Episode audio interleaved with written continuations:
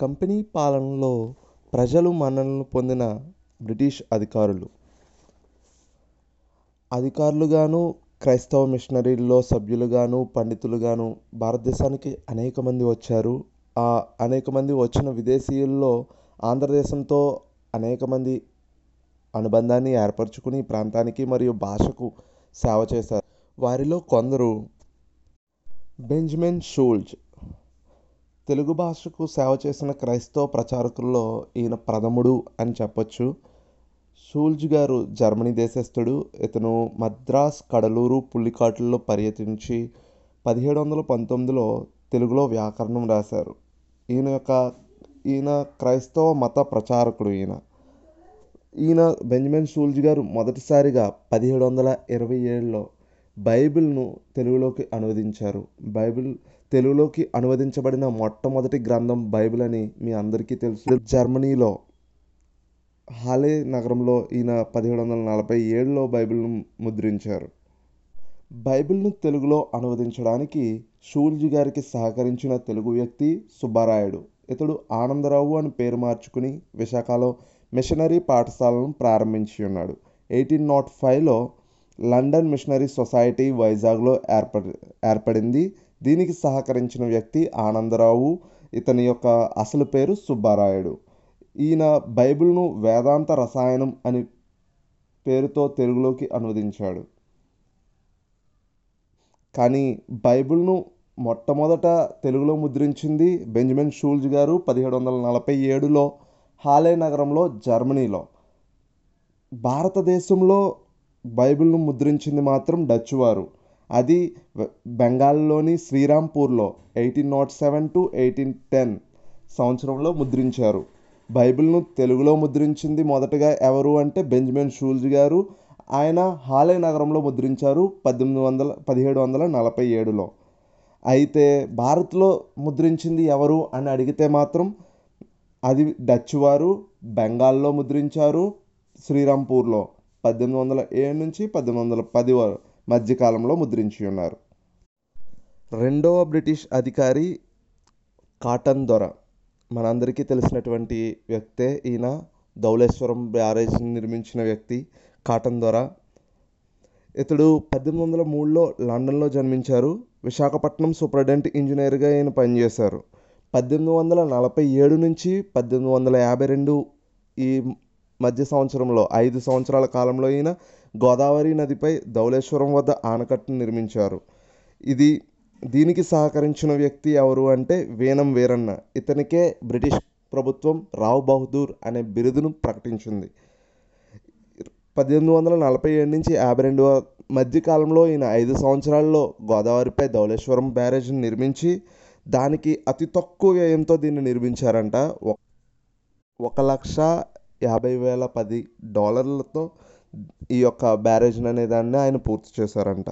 అలాగే పద్దెనిమిది వందల యాభై రెండులో కృష్ణానదిపై విజయవాడ వద్ద హెన్సీ అట్వర్ వేగ్ అనే ఇంజనీర్ ప్రారంభించినటువంటి ఆనకట్టను ఈయన పద్దెనిమిది వందల యాభై ఐదులో పూర్తి చేశారన్నారు. దీనికి ఈయనకు సహకరించినది కెప్టెన్ ఓర్. అర్ధన్ కాటన్ గారి యొక్క సూచన మేరకే రాజమండ్రి జిల్లాకు మరియు మచిలీపట్నం జిల్లాకు. ఈ రెండు జిల్లాలకు గోదావరి కృష్ణా జిల్లాలుగా బ్రిటిష్ ప్రభుత్వం పేర్లు అయితే మార్చింది. కాటన్ గారికి ప్రభుత్వము బ్రిటిష్ ప్రభుత్వము. పద్దెనిమిది వందల అరవై ఒకటిలో సర్ లేదా నైట్హుడ్ బిరుదును ప్రదానం చేసింది. ఇతనుకున్న బిరుదులు ఏంటంటే దొర అపర భగీరథుడు. అపర భగీరథుడు అనే బిరుదులు ఈయనకి ఉన్నాయి. మూడవ వ్యక్తి కల్నల్ మెకంజీ. ఇతడు భారతదేశానికి వచ్చినటువంటి ఇంగ్లాండ్కి చెందిన సర్వేయర్. ఇతడు పద్దెనిమిది వందల పదహారవ సంవత్సరంలో కైఫయతులు కైఫయతులు అనగా స్థానిక చరిత్రలు. వాటిని సేకరించి వాటి ఆధారంగా ఆంధ్రుల చరిత్ర నిర్మాణానికి కృషి అనేది చేశారు. ఈయనకి కైఫయతుల సేకరణలో ఈయనకి ఆంధ్రులు ఆంధ్రాకు చెందినటువంటి ముగ్గురు సోదరులు సహ సహాయం చేసి ఉన్నారు. ఆ ముగ్గురు సోదరులు ఎవరు అంటే కావలి బొర్రయ్య కావలి వెంకట్రామ్ కావలి లక్ష్మయ్య.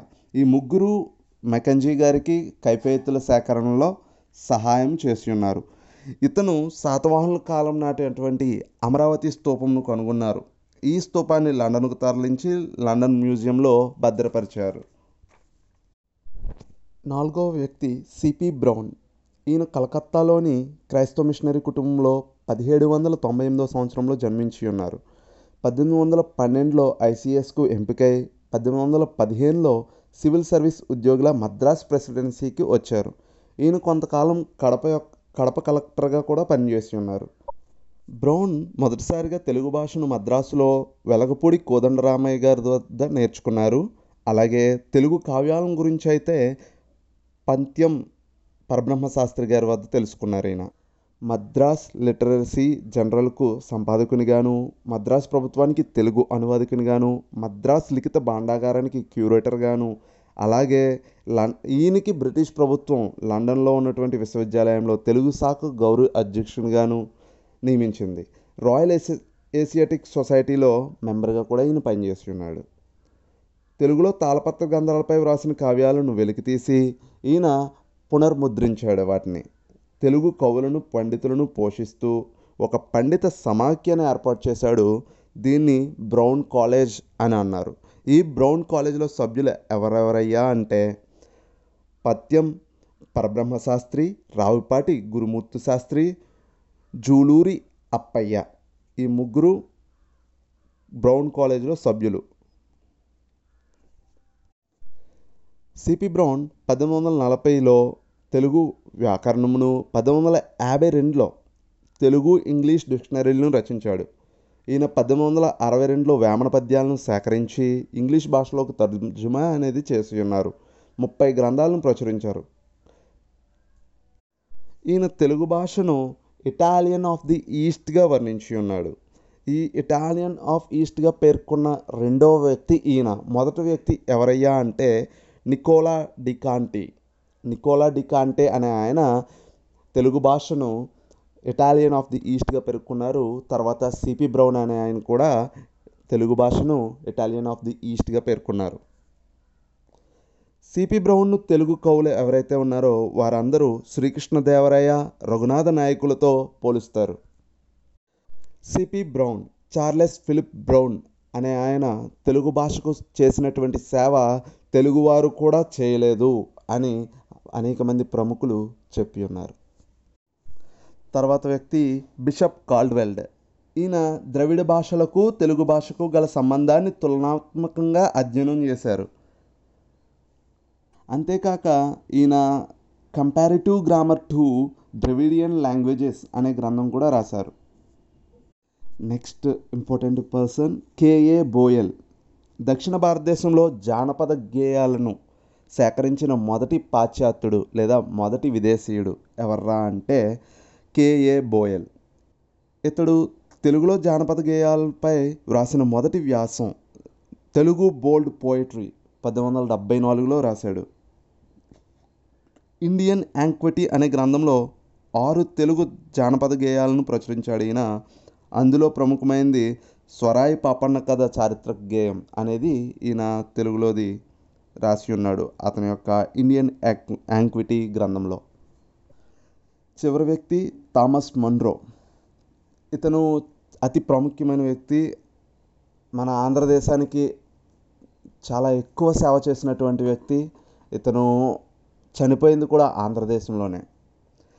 థామస్ మన్రో గారి యొక్క జన్మస్థలం ఇంగ్లాండ్లోని గ్లాస్కో పట్టణం. థామస్ మన్రో గారి యొక్క బిరుదు మాండవ ఋషి. సైనికుడిగా తన జీవితాన్ని ప్రారంభించి రెండు మూడు ఆంగ్లో మైసూర్ యుద్ధాల్లో పాల్గొన్నారు. పదిహేడు వందల తొంభై రెండులో కెప్టెన్ రీడ్కు సహాయకునిగా మన్రో నియమింపబడ్డాడు. తర్వాత పదిహేడు వందల తొంభై ఎనిమిదిలో దక్షిణ కెనరాకు మన్రో కలెక్టర్గా వచ్చి ఉన్నారు. ఆ తర్వాత పదిహేడు వందల తొంభై తొమ్మిది పద్దెనిమిది వందల సంవత్సరంలో మన్రో సర్కారు జిల్లాల కలెక్టర్గా నేడు రాయలసీమ ఏదైతే ఉందో దానికి కలెక్టర్గా ఆయన పదిహేడు వందల తొంభై తొమ్మిది పద్దెనిమిది వందల సంవత్సరంలో నియమింపబడ్డారు. ఆయన పనిచేస్తున్నారు. మన్రో దత్తమండలాలపై కలెక్టర్గా ఉన్నప్పుడు మన్రో ఈ పాన్లెగాళ్ళు ఎవరైతే ఉన్నారో వారిని క్యాంపబెల్ అనే సైనిక అధికారి సహాయంతో వారి యొక్క ఆగడాలను అణిచివేసి ఉన్నాడు. మన్రో రైతు వారి విధానంను ప్రవేశపెట్టాడు. దీనివల్ల రైతుకు ప్రభుత్వానికి ప్రత్యక్షంగా సంబంధాన్ని ఏర్పరిచాడు. దత్తమండలాల్లో మన్రో ఈ పద్ధతిని పద్దెనిమిది వందల ఏడులో ప్రవేశపెట్టాడు. భూమి శిస్తుకు సంబంధించి మన్రో పద్దెనిమిది వందల ఒకటి ఆగస్టు పదిహేడున ఒక నివేదిక ఇచ్చాడు. దీన్నే మన్రో నివేదిక అంటారు.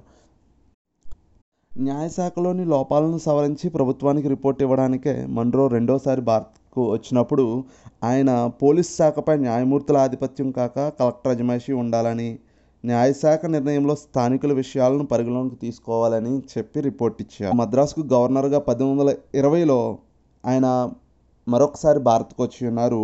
ఈ టైంలో మన్రో గారు ఉత్తర సర్కారులు ఏవైతే ఉన్నాయో వాటికి కూడా రైత్వారీ పద్ధతును పద్దెనిమిది వందల ఇరవై రెండులో రైత్వారీ పద్ధతును ఉత్తర సర్కారులు కూడా విస్తరించారు ఈయన. మన్రో గారు హిందూ మతాభిమాని. ఇది ఈయన హిందూ మతాభిమాని అని తెలియచెప్పే కొన్ని చర్యలు కూడా మనకు ఉన్నాయి. ఈయన పెద్దచ్చిపల్లి కడపలో ఉన్నటువంటి పెద్దచ్చిపల్లిలో అగస్తేశ్వర ఆలయంకు చెన్నకేశ్వర ఆలయంకు మరమ్మతులు అనేవి చేయించారు. జమ్మలమడుగులో ఉన్నటువంటి రామేశ్వర ఆలయంను పునర్నిర్మింపు చేశారు. అలాగే ఈయన తిరుమల దేవస్థానానికి పెద్ద గంగాళం ఇచ్చి ఉన్నారు ఈ గంగాళం ఏదైతే ఉందో దీన్ని మన్రో గంగాళము అని అంటారు. మంత్రాలయం వద్ద రాఘవేంద్ర స్వామికి అక్షింతలు సమర్పించారు. ఈయనకి పరమపదించినటువంటి గురు రాఘవేంద్ర స్వామి యొక్క దర్శనం అనేది కలిగింది. ఈయన పద్దెనిమిది వందల ఇరవై ఏడు జూలై ఆరున కర్నూలులోని పత్తికొండ వద్ద కలరా కారణంగా మరణించి ఉన్నారు. ఈయన యొక్క బిరుదు మాండవ ఋషి అలాగే ఈయన యొక్క విగ్రహం ఎక్కడ ఉందంటే మద్రాసు పట్టణంలో ఉంది. అలాగే రాయలసీమ ప్రజలు తమ జానపద గేయాల్లో మన్రోని చాలా గొప్పగా కీర్తించి ఉన్నారు. ఆయన రాయలసీమ ప్రజలకు దత్తమండల ప్రజలకు చేసిన ఆ విశేష కృషి కారణంగా కొందరైతే ఈయన జ్ఞాపకంగా తమ యొక్క పిల్లలకు మండ్రోళ్ళప్ప అనే పేరు కూడా పెట్టుకున్నారు. నాగరికత దిగుమతి చేసుకునే వస్తువు అయితే దాన్ని మనం భారతదేశం నుండే దిగుమతి చేసుకోవాలని వ్యాఖ్యానించింది బ్రిటిష్ అధికారి ఎవరు అంటే అది థామస్ మన్రో గారు.